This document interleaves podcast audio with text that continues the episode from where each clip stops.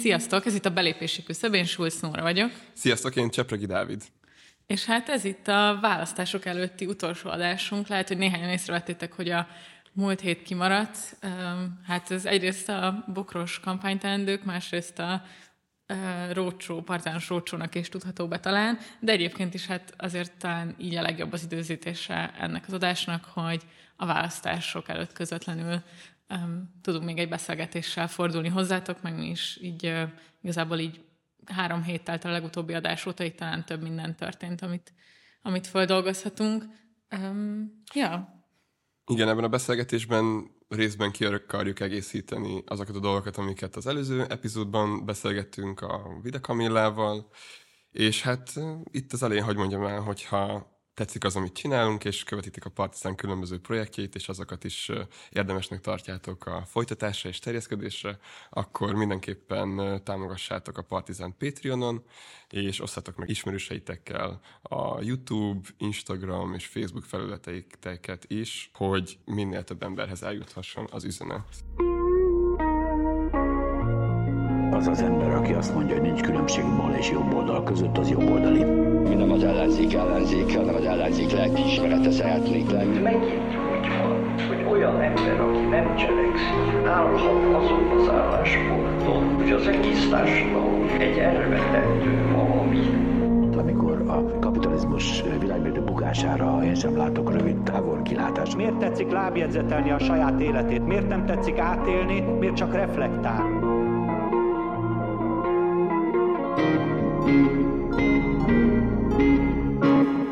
Szóval, hogy igen, ebben, ahogy a, ahogy a felvezetőben említettük, hogy ki szeretnénk kicsit kiegészíteni azokat a dolgokat, amiket, amiket az előző epizódban így érintettünk, és Hát ja, ez egy választási hónap egyszerűen, mind a kettőnk különböző módokon, de a választásokkal és a választással foglalkozik. Sokat beszélgetünk a választásról különböző ismerőseinkkel, barátainkkal, nyilván elvtársainkkal is, és gyakran, gyakran felmerül az a kérdés különben, hogy mi az Istenért kell leszavazni, vagy kellene leszavazni az ellenzékre, és hallottam már olyanokat, hogy igazából ők nem jobbak, mint a Fidesz, hallottam olyat is, hogy itt, és ezt különben nyilván az előző epizódban is foglalkoztunk, és, és mi is tudunk ezzel szimpatizálni, hogy, hogy itt a 2010 előtti politikai és gazdasági elit visszarendeződése figyelhető meg az ellenzéki kampányon belül, és ezeket kicsit ki akartuk bontani. Egy, az utolsó előtti nap, választás előtti nap szeretnénk egyfajta ilyen rövid, sűrű bombont ö, adni abból, hogy különben annak ellenére, hogy mennyi ellenérzésünk van bizonyos szereplőkkel kapcsolatban az ellenzéki összefogáson belül, annak ellenére milyen taktikai megfontolásokat kell figyelembe venni a választás napján. Hogyha már régen követtek minket, akkor, akkor tudhatjátok, hogy a legelső epizódban arról beszéltünk, hogy mi a NER, még talán kicsit ilyen, mint mikor én megszületik egy kis őzike, és még nem nagyon tud járni, kicsit botlacozik. Szóval még olyan stílusban, és azt hiszem, hogy ezeket a dolgokat szeretnénk most uh, még egy kicsit felemlegetni, hogy mi is az, amivel szemben meghozzuk most ezt a döntést, mert uh, ja, mert én beszélgettem olyan emberekkel, akik így arra keresték a választ, hogy oké, okay, hogy uh, hogy az ellenzék itt van, de hogy próbáljunk meg úgy érvelni, hogy nem említjük közben a Fideszt. És az, azt hiszem, hogy hogy így, ne, így nem lehet egyszerűen érvelni, hiszen a választás az ebben az esetben egy taktikai, taktikai választás, valamivel szemben kínál alternatívát az ellenzék. És hogyha nem is alternatívát, de, de majd mi beszélünk arról, hogy mit. Igen.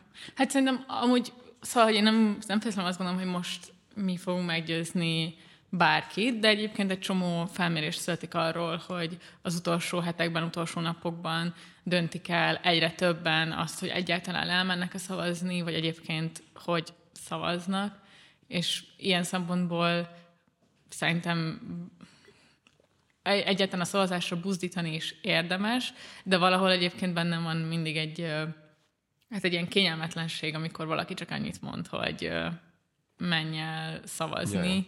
Um, hiszen az pont valahol azt érzem, hogy egy ilyen depolitizálja azt az ilyen tényleg lényeg, a legesszenciálisabb politikai döntést, ami az, hogy kire szavazol. És szerintem ez is nagyon fontos, tehát, hogy olyan, ez valamennyire egy ilyen furcsa gesztus, hogy mondjuk mi most itt tényleg megmondjuk, hogy mi, mi alapján és hogyan fogunk szavazni, vagy hogy milyen szempontokat ajánlunk így a figyelmetekbe, de szerintem ilyen szempontból én ezt egy fontos gesztusnak is tartom, hogy abban az ilyen dömpingben, amit most egy csomó ilyen felvilágosult celeb, meg, meg közelti személyiség csinál, hogy menj el szavazni, abban azon így, hogy mondjam, részben túl menve, vagy hogy számunkra szerintem ez is az önazonosabb, hogy, hogy megmondjuk, hogy milyen szempontjaink vannak. Ja, és hát egyébként nyilván ezek meg ilyen bonyolultak, mert pont ezen gondolkodtam, hogy bármit így kiemelek, akkor biztos, hogy belegyalogolok valakinek a, a koncepciójába arról, hogy mi a legnagyobb baj jelenleg. Uh-huh. Ja, egyébként bocs, hogy ez az adás kicsit ilyen darabos lesz, mert most már másodjára kellett félbeszakítanunk, amiatt, hogy hívásokat kapunk, úgyhogy sajnos ez egy ilyen hét, de meg ez egy rövidebb epizód is lesz, de akkor gyorsan szerintem így menjünk is át azon, amiket gondoltunk. Csak azt akartam az előbb mondani, hogy, hogy így kicsit kényelmetlenek érzem persze bármit így kiemelni, mert hogy nyilvánvalóan mindenkinek megvannak a saját érvei, és ez egy nagy részt öm, személyes döntés is, hogy, vagy személyes ilyen élményeken is alapul, hogy kinek mi fáj a legjobban a, az elmúlt 12-20-30 évből, és mi alapján fog szavazni vasárnap. De hogy nekem az egyik például, amit én nagyon durván érzek az elmúlt hónapokban, az mióta így nem csak politikai munkát végzek, hanem van egyfajta ilyen, nem tudom, kvázi újságírói munkám is, hogy mennyivel izgalmasabb lenne, és mennyivel jobb lenne a magyar közélet, hogyha el lehetne hívni olyan embereket, akik tényleg a döntéseket hozzák, és lehetne velük beszélni, és hogy mondjam, ez kicsit egy ilyen önző, vagy egy ilyen önző szempont, amit becsomagolok abba, hogy a, a közélet is jobb lenne, de hogy egyszerűen tényleg kipróbálnám, csak így izgalmas lenne, hogy mi történik a kormányváltáson.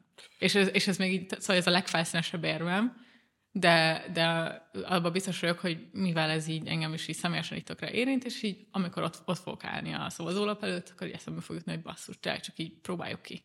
És mi az, amivel a legnagyobb esélyt adok annak, hogy kormányváltás lesz?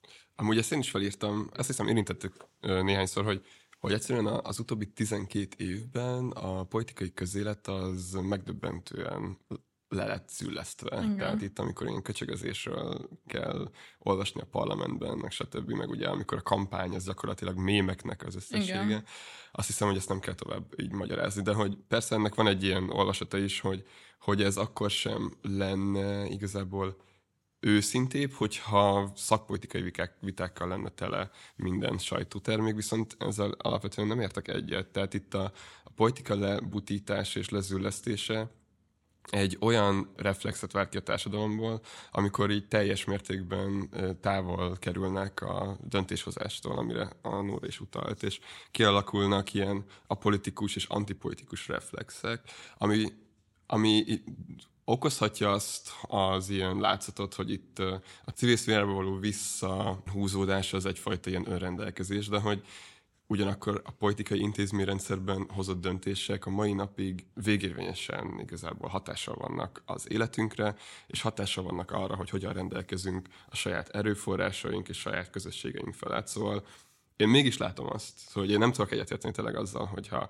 hogyha, hogy így ennyire lebecsüljük a közéletnek a minőségét, ja. mert szerintem ha nem is, ha nem is egy ilyen Hát, hogy a fontosságát. Igen, igen. Szóval nem, is, nem azt mondom, hogy, hogy ha, hogyha visszatér az ilyen politikai vita olyan értelemben, hogy érdekcsoportok végre nyíltan tudnak egymással vitatkozni, hogy nem azt mondom, hogy ezzel minden megoldódik, hanem azt, hogy, hogy amellett, hogy izgalmasabb lesz, amellett sokkal inkább transzparensebb lesz az, hogy hogyan rendelkezünk a saját, hát a saját sorsunk felett, hogyha úgy tetszik. Igen. Most az egyébként kicsit rossz, hogy így kipécézem, csak a 24-en volt most a Gerős Tamásra egy interjú, ja, ja. akinek nemrég jelent meg a helyzetműhely sorozatban a függőfejlődés, Magyarország függőfejlődésről szóló könyve, és így nagyon elbevágó volt, hogy az első válaszában gyakorlatilag azt mondja, hogy hogy így a, a politikai oldalak közötti választásnak valójában minimális hatása van az életünknek, és a civil mozgalmak azok, amiknek így valójában így sokszor transformatívabb ereje van, és ez nekem valahogy így, szóval hogy így, ez így a tanulsága az elmúlt 30 év magyar politika történetének, hogy a civil mozgalmak változtatják meg a társadalmat. Szerintem abszolút nem. A pártok története sokkal inkább az elmúlt 30 év története, hogy a pártok hogyan akár a társadalom mélyebb rétegeit, akár, akár a, a, fe, a, a felépítménynek az intézményeit hogyan alakítják, és ez nem csak a Fidesz története, hanem az elmúlt 30 év, és na mindegy, ez csak így bennem volt ezen a héten, Jaj. hogy így annyira megütött, hogy lejön egy ilyen rendszerkritikus baloldali um, szerzővel egy interjú a választási hét elején, vagy talán vagy a hétvégén jelent meg, és ez most nem is azért, hogy ő, Gerős Tamás ezt mondta, hanem azt gondolom, hogy ez nagyon sok baloldalinak talán ez a véleménye, hogy nincs tétje a választásoknak, és hogy mindegy, hogy kit választunk, úgyis a nemzetközi tőkének ki vagyunk szolgáltatva, és hogy minek menjek el szavazni, és utána legyen lelki fordulásom, hogy egy rossz opcióra húzom be. És így ezen gondolkodtam most idefelé. A, szóval nem tudom, hogy ez hány ember, és valójában nem sok, hiszen ezek hogy ez a törpe minoritásnál is kisebb, kisebbség a magyar társadalmon belül az ilyen típusú ortodox marxista hozzáállás, de hogy ha így tényleg mindegy, akkor így miért nem próbáljuk ki?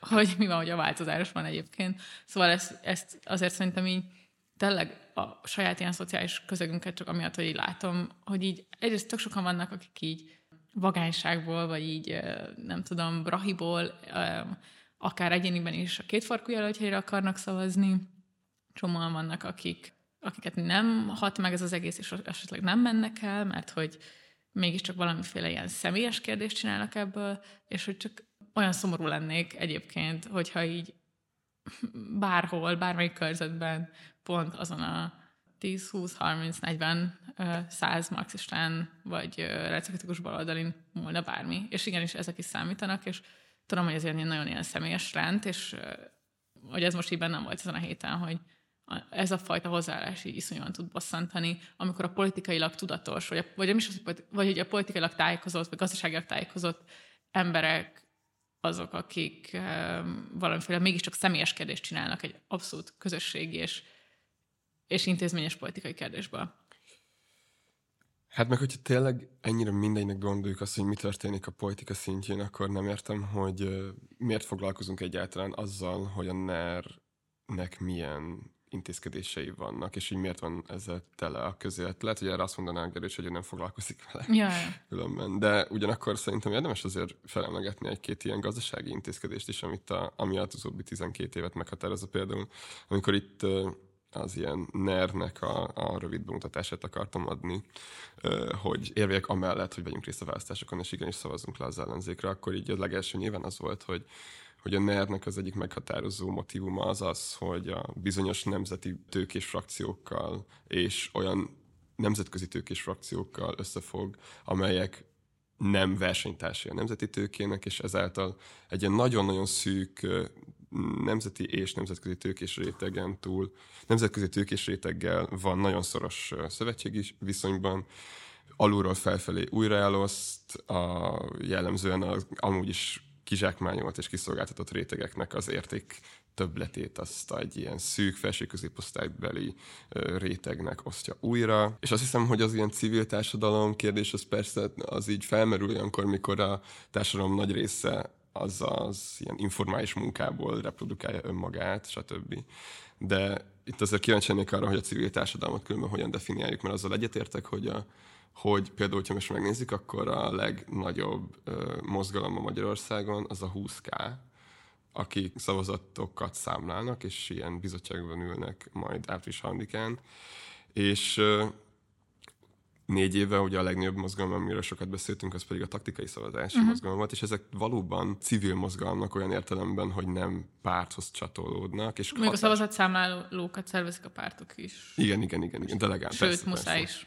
Persze, persze. És, és ilyen szempontból persze van egy ilyen, van egy hatása a civil társadalomnak, viszont ezek jellemzően nem olyan értelemben politikai mozgalmak, hogy egyfajta érdekcsoportot képviselnek, vagyis és materiális érdekek mentén próbálják újra szervezni a társadalmat, hanem, hanem egyfajta ilyen procedurális tisztaság mellett, vagy egy ilyen... Hát a taktikai ilyen, szavazásban az Igen, abban volt, egy, volt, volt ilyen politikai, politikai dolog, de az egy kicsit ilyen koraszületett politikai igen. mozgalom volt, azt hiszem, de hogy, de hogy megvan bennünk az apolitizmus, tehát hogy itt...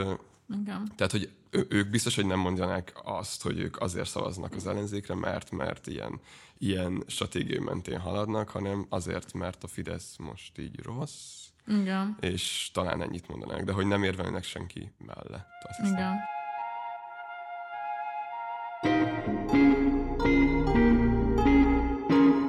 hát a másik meg, amin gond, szóval, hogy amikor így megbeszéltük a Dáviddal, hogy csináljunk egy ilyen részt, akkor így, um, uh, így gondolkodtam azon, hogy így mit mondhatnék, és, uh, és nagyon vicces, mert hogy alapvetően teljesen ilyen primér szintre mentek le a, a gondolataim azonnal, hogy egyszerűen a NER, hogy unalmas, ronda, környezetromboló, társadalmilag a társadalmat dezintegráló, és hogy így Ö, nem, nem csak így az jutott eszembe, nagyon izgalmas, amikor még uh, gimiben uh, filozófiára jártam, és volt egy ilyen, uh, van egy ilyen fontos vita az analitikus, kontentális filozófia között, hogy, hogy lehet-e értékítéletekről beszélni, vagy hogy, és akkor, hogy a, a bécsi analitikusoknál volt ez egy ilyen álláspont, hogy egy ponton túl a, a, a morális dolgok, meg az esztétikai dolgok az csak annyi, hogy valamire azt mondod, hogy fúj, vagy éljen. És, és így ezen gondolkodtam, hogy ezzel sose értettem egyet, mindig azt gondoltam, hogy ilyen, hát persze nagyon cizálált, meg tudod, bölcsész hozzáállása mindenről, nagyon cizáláltan lehet beszélni, és igenis fontos, hogy milyen szavakat választunk, és hogy, és mit tudom én. És úgy eljutottam, hogy ja, persze, még továbbra is ezt gondolom, de a NER kapcsán tényleg Szóval ez a két opció, hogy így fúj, vagy éljen. És így, és így ez, ez az, amilyen tökre ilyen szomorú, mert hogy már így belefáradtam abban, hogy valahol, hogy ilyen nagyon cizellált és szofisztikált elemzéseket adjak arról, hogy mi a baj a lakhatási válsággal, mm. hogy mi a baj az oktatási rendszerben, hogy mi a baj azzal a fajta ilyen uh, újraiparosítási politikával, amit csinálnak, és, és egyszerűen csak így, szóval így, ha így, hogy a végén itt tényleg csak így ez, hogy fúj, Amúgy ez nagyon vicces, hogy, a, hogy szerintem viszont a legtöbb ember így az elejétől kezdve fúj, és mostanában az utóbbi talán egy évben az előválasztási kampányok ilyen szakpolitikai vitái alapján tudnak elmondani azt, hogy, hogy miért fúj. Mm. És mi meg így az ilyen elemzéssel kezdtük, és aztán mostanra, amúgy kicsit szerintem a politikai munka miatt Abszolút, is belefáradva csak azt mondjuk, hogy meg, hogy az Istenbe szavaznám másról az ellenzékről. És, és azt tegnap vettem észre úgy magamon, mikor így, mikor beszélgettem egy olyan ismerősömmel, aki így tudatosan nem akar elmenni szavazni, és így hirtelen tényleg én sem tudtam neki így más mondani, hogy így, hogy miért? Vagy hogy így, hát nyilván, menj el. És aztán el kellett tenni néhány percnek, amíg így összeraktam magamba azt az olyan elemzést, uh-huh. ami miatt egyáltalán csatlakoztam a politikai Igen. munkában még néhány éve, ami így ezeket, a, ezeket az ilyen gazdasági és társadalompolitikai intézkedéseket öleli magában, amikről már beszéltünk, meg amiket te is mondtál. Igen. Egyébként nekem még a másik ilyen, szóval annyi ilyen fenntartásom van még azzal, hogy így úgymond szakpolitikák mentén kritizáljam a Fideszt ahhoz, hogy meggyőzök embereket arról, hogy az ellenzékre szavazzanak, hogy így tényleg őszintén azért nehéz azt megugrani, hogy így azt mondjam, hogy minden egyes területen, amit kritizálok a Fidesznél, jobb lesz, ja, persze, hogyha igen, ez, ez ha kormányváltás lesz. Tehát, hogy ezt egyszerűen nem tudom mondani, mert ebben ilyen zsigeri szinten nem hiszek, de azt gondolom, hogy de iszonyú fontos pontokon a családtámogatási rendszerben, családi pótlék kapcsán, az esetben, ha tényleg a, a legalább annyi megtörténik, hogy adómentessé válik a minimálbér, tényleg olyan tényleg kruciális intézkedésekben viszont hiszek, hogy lesznek, amik már, hogy mondjam, már annyit érnek, hogy kipróbáljam, hogy az így milyen lesz. Plusz a másik meg az, hogy így a fidesz szemben így gyakorlatilag a, az összefogáson és az összefogás mögötti ilyen politikai hangulat meg erő fölépítésén kívül nem nagyon tudtál igazából mit csinálni. Tehát, hogy tényleg minimális az, amit sikerült kisajtolni mozgalmi módszerekkel a Fideszből. Persze vannak dolgok, uh-huh. tehát, hogy az otthonápolás kapcsán, meg vannak, nincs. vannak lokális sikerek, helyi, akár építkezések kapcsán. Szóval, van, szóval azt mondom, hogy, hogy így semminek nem volt hatása, de hogy egyébként már csak olyan szempontból is sokkal izgalmasabb lenne, hogyha egy másik kormányjal állnak legalább szemben, nyilván a mély állami dolgokat arról, az egy teljesen hossz, ez egy sokkal hosszabb folyamat lesz, hogy így utána már meg lehet harcolni végül is azokért a baloldali célokért, vagy azokért a szociálpolitikai célokért, amikkel jelenleg mondjuk a Márkiza és kabinettének tanácsadói mondjuk még nincsenek ö, egy platformon. És így azt a harcot, bizonyos egy új harcot szívesebben harcolnék, mint ugyanazt, amit x évekkel. Szóval szerintem ez is egy ilyen fontos szempont, hogy így Szóval nem azt próbáljuk mondani, hogy a szavazás minden. Teljesen tudatában vagyunk annak, hogy a politikának széles eszköztára van, és hogy sok minden lehet élni, és most tényleg nem az, hogy nekünk szerintem ezt nem kell úgymond bizonygatni, hogy sok mindent lehet csinálni, és, és próbálkozunk is, de hogy igenis az van, hogy most ez a szavazat megnyithatja az utat ahhoz, hogy kipróbálhassunk oly dolgokat, és kísérletezhessünk, és a politika csinálás az valójában mindig egyfajta kísérletezés, és igazából azt, aki így nem lelkesen szavaz le baloldaliként az ellenzékre, amit maximálisan azért így empatizálok és megértek, annak így azért azt is javaslom, hogy hogyha rosszul érzi magát attól, hogy az ellenzékre szavazott, akkor utána nézzen szét és gondolja végig, hogy mit tud még csinálni, amivel mondjuk jobban azonosul, vagy, vagy nézze meg azt, hogy a számára szimpatikus, akár ilyen mozgalmi, vagy, vagy civilebbnek tekinthető szervezetek életét hogyan változtathatja meg, és akkor segítsen utána nekik, vagy nem tudom, szóval, hogy szerintem itt egy csomó mindent lehet még csinálni, és, és tényleg az, az egy lelkesedéssel tölt el, hogy lehet, hogy ezt kipróbálhatjuk. Annak örülök, hogy ez elhangzott, és ezt én is mindenképp mondani akartam, hogy szóval, hogy amikor így amellett érvelünk, hogy az ellenzékre szavazunk, akkor nyilván nem azt mondjuk, hogy az ellenzék egy olyan alternatívát nyújt a ner szemben, amely baloldaliként, vagy akár különben azoknak az embereknek a szemében, akik a NER-nek a, a vesztesei, vagy az utóbbi 30 évnek a vesztesei, hogyha ezt a, ezt a terminológiát használjuk, azok az emberek, akik, akiknek a boldogulása az megnehezedett vagy akadályozva lett az utóbbi 30 évben. Szóval, hogy az ő nevükben nem lehet azt mondani, hogy az ellenzék az egy teljes mértékű, vagy ilyen totális alternatívát tudna nyújtani. De azt lehet mondani, amit a Nóra mondott szerintem, és én is így ezt szoktam érvként használni. De nem amellett érvelek, hogy az ellenzék lesz az alternatíva, hanem amellett érvelek, hogy, hogy a abban az esetben, hogyha ezek a hatalmi viszonyok, amelyek, amelyeket a NER és különben előtte más politikai szereplők kialakítottak az utóbbi 12 és 30 évben, tehát hogyha ezek a hatalmi viszonyok kicsit feloldódnak, uh-huh. hogyha például a munkajog terén, a szakszereti szervezés és a sztrájk, sztrájk jog terén előrelépés történik, uh-huh. hogyha például zöld ügyekben kicsit ez az ilyen nagyon durva orosz vagy egyéb keleti olaj- és gázfüggőség fellazul, és sokkal több energia és erőforrás koncentrálódik arra, hogy Magyarországnak az energia önrendelkezés előrelépjen. Szóval, hogyha mindezek így megtörténnek, akkor már nagyobb esélyünk lenne arra, hogy, hogy hosszú távon egy baloldali alternatívát tudjunk nyújtani, egy olyan alternatívát, amely, amely ezeknek a rétegeknek az önrendelkezésére épül. Igen. Hát igen, ezzel teljesen egyetértek meg szerintem. Tényleg én, én azt a fajta, szerintem ilyen, erről idefelé beszéltünk, hogy azt a fajta ilyen pszichológiai hatást, vagy ezt az ilyen, tényleg ilyen egyéni szubjektumokat átformáló hatását sem szabad alulbecsülni a ner ami most egyébként szerintem tök durván megmutatkozik, hogy hogyan fogadták tényleg az emberek a menekülteket, amikor barna bőrűek és messzebbről jöttek, és hogyan fogadják, mármint azután a Fidesz szimpatizánsok hogyan fogadják az Ukrajnából érkező menekülteket, és ez egyszerűen én tényleg másnak szinte nem tudom betudni, mint annak, hogy hogyan kommunikált erről az általuk támogatott kormány. Ja, ja, és, és én tényleg azt hiszem, hogy a NER bizonyos a legrosszabbat hozza ki a magyar emberekből és ez ilyen megbocsáthatatlan kb. Mert hogy így politikai vezetőként, főleg, hogyha egy nemzeti erőnek mutatod be magad, akkor így az az alapvető kötelességed, hogy így tényleg azon dolgoz, hogy ezen az ilyen alapszinten próbáld a legjobbat kihozni az emberekből. És így tényleg ez szerintem már egy, egy ilyen, talán pont abban a neres adásban, amit mondtál, ott beszéltem róla, hogy nem is a nagy ner az az, ami nekem most már így ijesztő, hanem azok a kicsi ilyen mikro NER struktúrák, amik helyi szinten, falvakban, kisvárosokban, önkormányzatokban, iskolákban, kórházakban, stb. Tehát ahol, ahol hogy így mindenhol ott van. És, és ezt a fajta, szóval nekem ez az, ami például így a legelkeserítőbb abban, hogy, hogy nagyon, hogy így, én, én azt gondolom, szóval hogy csomóan azt mondják, hogy hát elfáradt, meg hogy már nem tudnak mit kitalálni, és így de, mindig van valami, és én, és én így nem akarom látni, mi az a következő ilyen tényleg társadalmat szétziláló, ilyen lelkileg megnyomorító propaganda ötletük, amit még nem láttunk.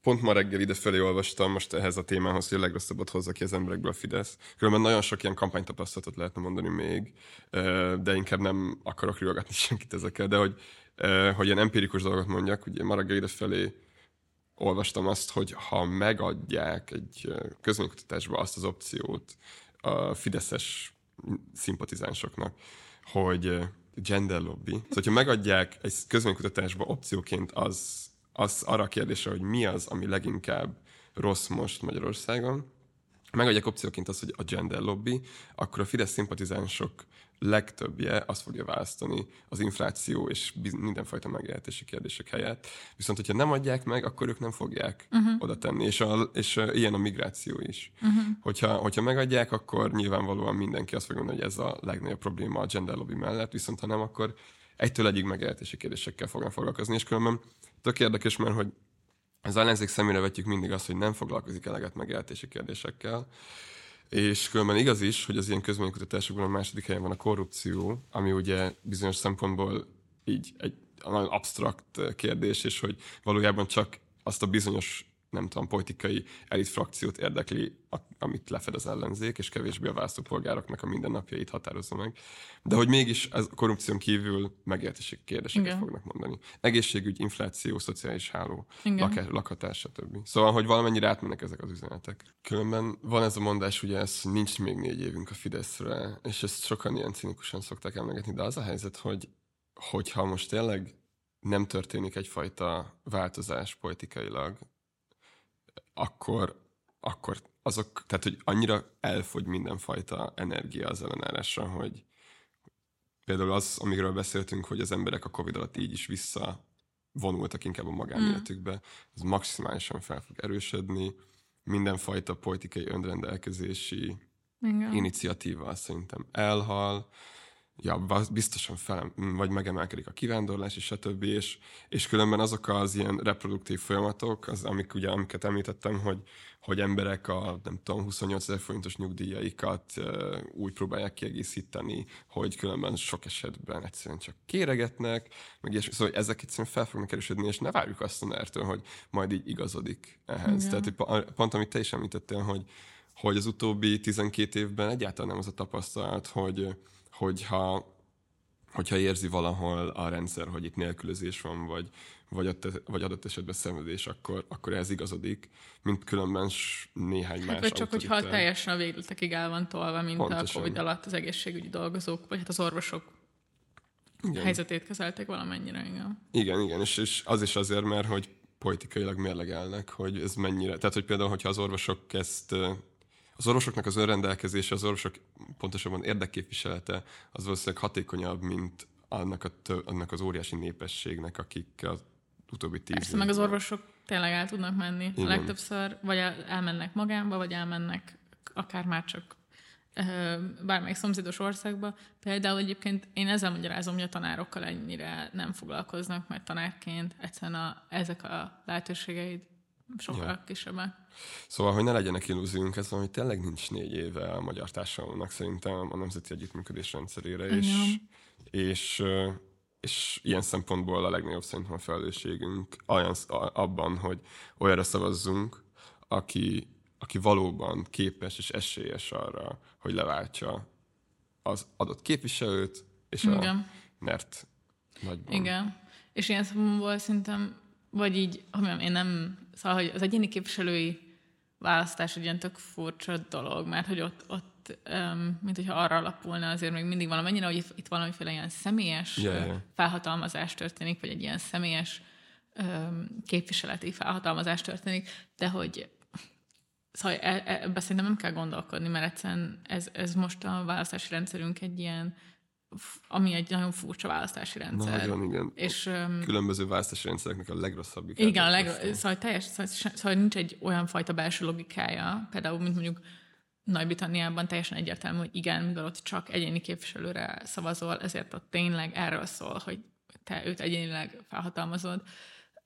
Azért nálunk szerintem még mindig e, ebbe, így ne, szóval ebbe szerintem így nem kell gondolkodni, ez egy torz választási rendszer, ahol tényleg így abba kell gondolkodni, hogy így mi, melyik az a politikai tömb, melyik az a politikai párt, erő, amelyiket megbízol egy limitált feladattal, azzal elsősorban, hogy kormányt alakítson.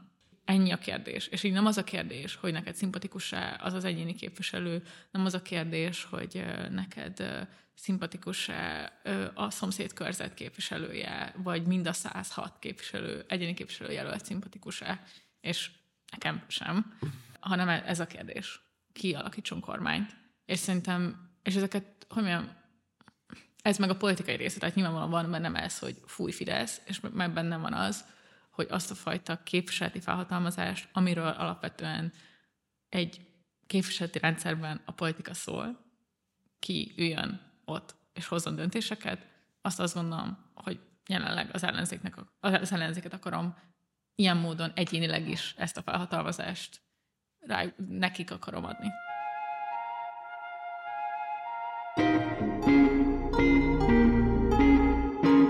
Ja, és hát szerintem tényleg az a fajta ilyen, szóval, hogy lehet öm, mindenféle ilyen, nem tudom, tényleg személyes ö, ilyen érzelmi zsaroló dolgokat is ö, behozni. Meg, nem leszek többet a barátod. Ö, meg lehet ö, mindenféle módon hatni családtagokra, barátokra, de hogy szerintem, szerintem az egy ilyen tök fontos dolog, hogy, hogy, hogy, hogy így azt, a, azt az érzetet így átadjuk, hogy vannak ezek az érzelmi dolgok, vannak szakpolitikai dolgok, és vannak úgymond ilyen, hát ilyen procedurális, vagy ilyen tisztább politikai ö, folyamatokról szóló érveink is, és szerintem így ezeket így mindenkinek fontos így mérlegelni, meg azt kitalálnia, hogy hogyan fogja, és melyikkel meggyőzni a barátait, családtagjait, munkatársait, és hogy így ez, egy ilyen, ez az ilyen legbészikebb kampánytechnika, amit most egyébként tökre tol az ellenzék is, hogy ki az a három ember, akit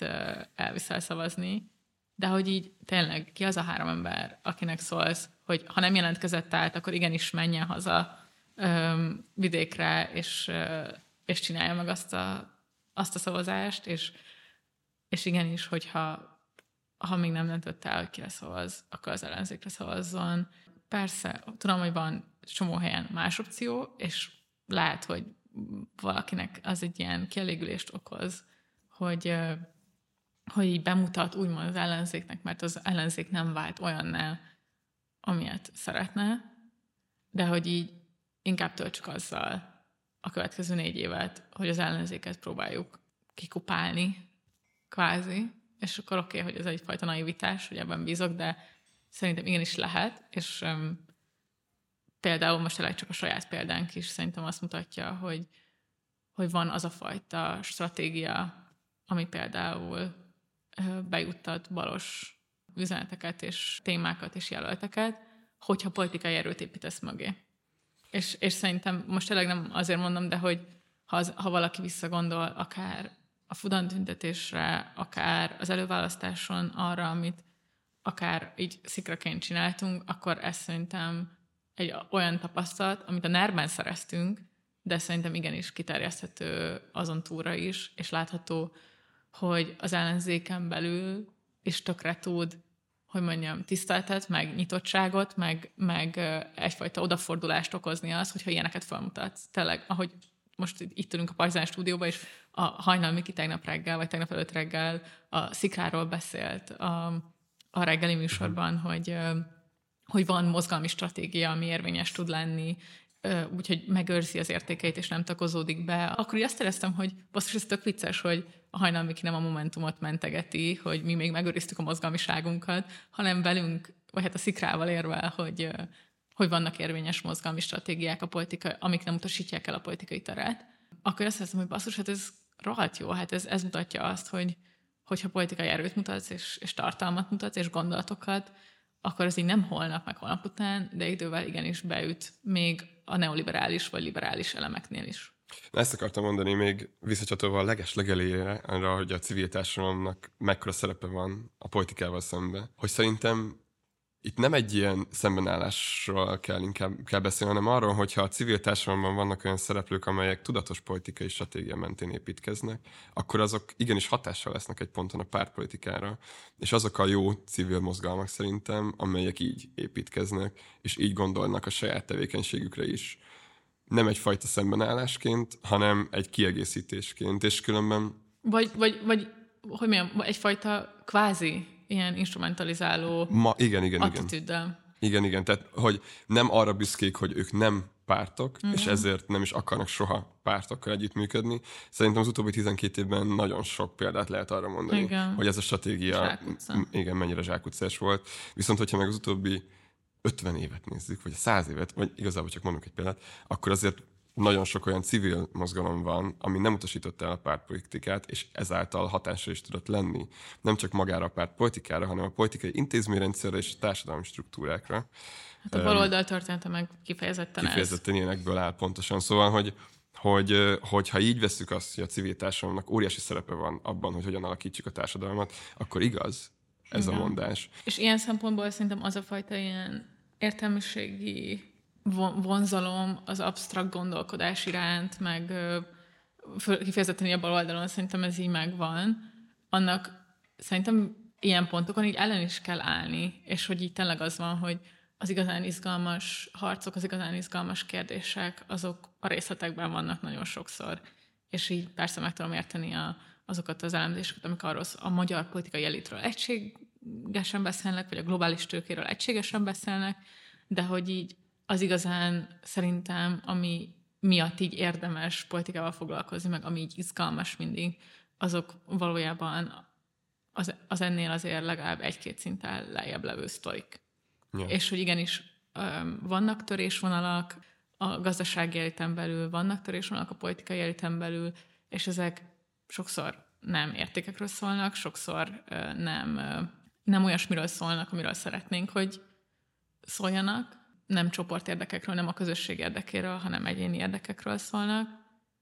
De az van, hogy egyáltalán ezek a törésvonalak, mivel ezek léteznek, ezért ezeket igenis lehet használni.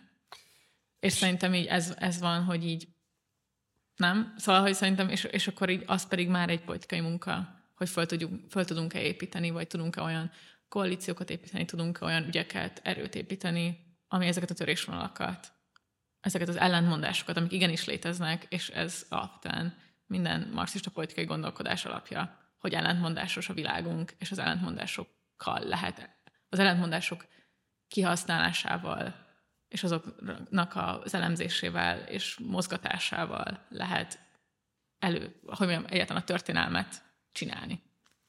Nagyon hogy a marxista politikai elméletre utasz, mert azzal a, az ilyen megfontolásra akartam befejezni ezt a kicsit zűrös felvételünket, hogy ugye a, a taktikának az a lényege, hogy a politikai munka során a kizsákmányolt osztályokat arra tereljük, hogy olyan fajta stratégia mellett álljanak ki, és olyan fajta politikai munkán vegyenek részt, amely a saját önérdekük szerint történik. És hogy lehet, hogy ez ilyen nagyon messziről indul, aminek ugye az lesz a kifutása, hogy szavazz az MZP. és én értem, hogy ennek van egy ilyen abszurd hangulata. De Nem az MZP-re szavazol egyébként Igen, meg. de De hogy- Magyarországon nem szavazunk a miniszterelnökre, De maximalizálni hanem a kormányt alakító erőre szavazunk. Igen. Jó, hát ez nem biztos, hogy egy meggyőzés.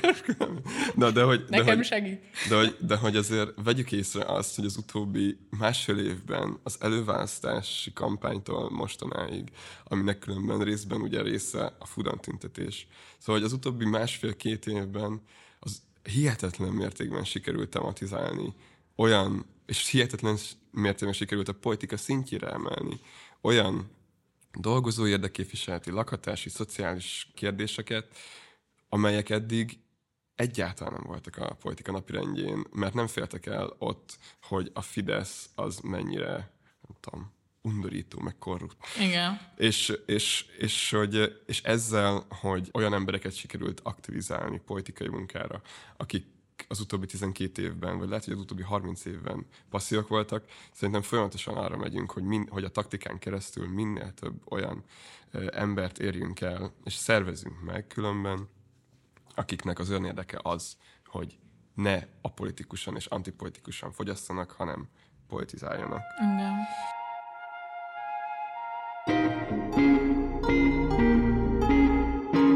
Én még egy dolgot mondanék így a végén, hogy hogy mondjam, szóval, ö, szerintem nagyon fontos fenntartani a reményt és ezt a fajta ilyen hozzáállást.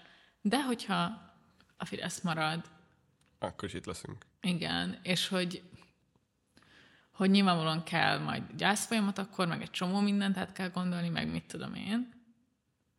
De hogy így ilyen szempontból lehet, hogy rosszabb helyzetben leszünk, mint 18 után, mert hogy most nagyobb volt a, a remény, vagy én azért azt érzem, de hogy szerintem ez, ez, ez, ezt a fajta ilyen hosszú távú építkezést akkor sem lehet elengedni, és tényleg olyan valószínűleg kétségbejtő lesz a helyzet, hogyha, hogyha nem lesz kormányváltás, nagyon sok szempontból, nem, nem az ellenzéki aktivisták szempontjából elsősorban, hanem a magyar társadalom Igen. szövetét tekintve.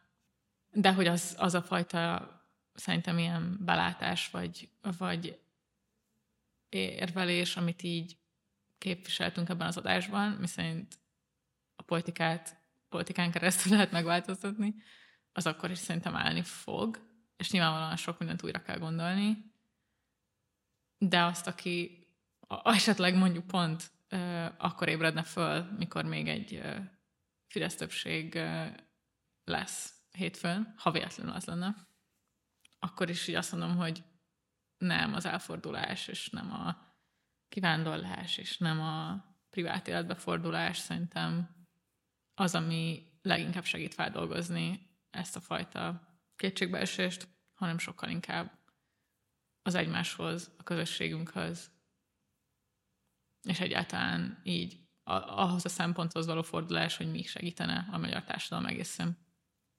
És ez az, ami szerintem az egyéni ilyen kilátástalanságot is adott esetben leginkább enyhíteni tudja.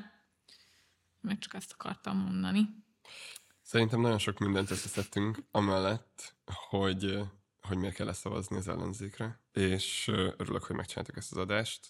Holnap mindenkivel találkozunk a szavazó urnák előtt. Ja, Ja, szóval, hogy ö, x-elgessél tesó. x-elgessél, tess, igen, igen. Lehet, hogy ezt bevághatjuk a végére. Igen, remélem, hogy sikerül ezáltal mobilizálni az első szavazókat, uh-huh. meg mindenki mást. Szóval, ja, örülök, hogy sikerült ö, felvennünk ezt a részt, és ö, még azt mindenképpen akartuk mondani, hogy ez bizonyos szempontból egy ilyen évad felező epizód. Ugye a március az a az a belépési Kampányról küszöb szólt. epizódokban is a kampányokról szólt. És májustól visszatérünk, és izgalmasabbnál izgalmasabb vendégekkel fogunk beszélgetni a gazdaság, a kultúra és a politika különböző kérdéseiről. Amik ilyen metázósabbak talán. Lesz időnk megint ezeken Igen. agyalni. És annak függvényében, hogy mi lesz az április harmadikai választásnak az eredménye, lesz különböző szempontból érdekes mindegyik Igen. beszélgetés. Ezt még meg kell várnunk. Igen. Ja, hát én akkor ezt tudom mondani, hogy aki szerint nincs értelme szavazni, az valójában nem veszített semmit, menjen oda, húzza be az X-et az ellenzékre. Aki szerint, hogy mondjam, számít, de szar az ellenzék, az húzza be, és utána meg dolgozzon azon, hogy elérje azt, hogy olyanná váljon az ellenzék, amilyet szeretne, mondjuk például szociálisan érzékenyebbé, baloldali szempontból gazdaságilag informáltabbá. Jegyezzétek meg ezt Én jól. így, állok, én így állok ez, és valójában azt gondolom, hogy lehet pofázni, meg lehet mindent mondani, de a végén a politikát X-ekre játszák, úgyhogy én, én, én ebben valójában ilyen primér szinten azt gondolom, hogy A, a jóságot, X-elgessél tesó, ennél többet nem lehet mondani tényleg. igen, a jóságot nem jóságban mérik, hanem x-ekbe, Ja. hogy egy ilyen parafrázis. Na jó van. Szuper, Köszi, hogy meghallgattátok, köszi, hogy elmentek szavazni, és találkozunk mi hamarabb. Sziasztok! Sziasztok! Csak egy nap van. Nyisd ki a szemed, kérlek. Nézz körbe. Látod, mennyien vagyunk? A titok, amiről mindenki beszélt. Most megnyílik előtted is. Csak egy nap van.